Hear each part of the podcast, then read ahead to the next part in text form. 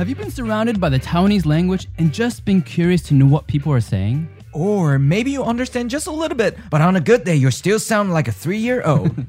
Well, we're here to help you out. I'm Phil Lin, and I'm Alan Chen, and we're excited to be your co host for Bite Size Taiwanese, a brand new podcast aiming to give you a taste of real everyday Taiwanese. So, whether it's a language point or cultural issue, we're gonna walk you through all the key things you need to know in easy, manageable, bite sized chunks. And get you talking and understanding Taiwanese as soon as possible. So, for our first season, we're gonna launch two different levels newbie and elementary. So, Alan, what's going to be in our newbie level?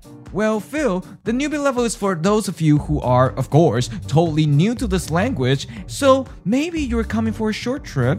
Or maybe you're already here in Taiwan for study or work and you just want to understand the local culture a bit more.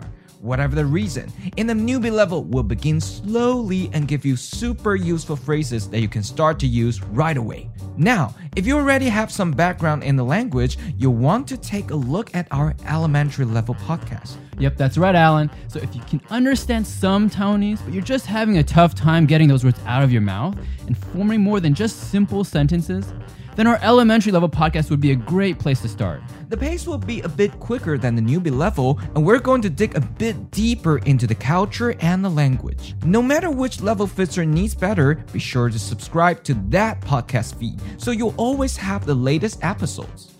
Of course, you're always welcome to listen to both levels because who knows? You might just learn something new culturally or language wise that you didn't already know. But wait, Phil, don't forget to tell them there's more. That's right, Alan. We know Taiwanese pronunciation can be a bit tricky sometimes, so we're going to have a special 10 episode podcast just to focus on those common problem areas.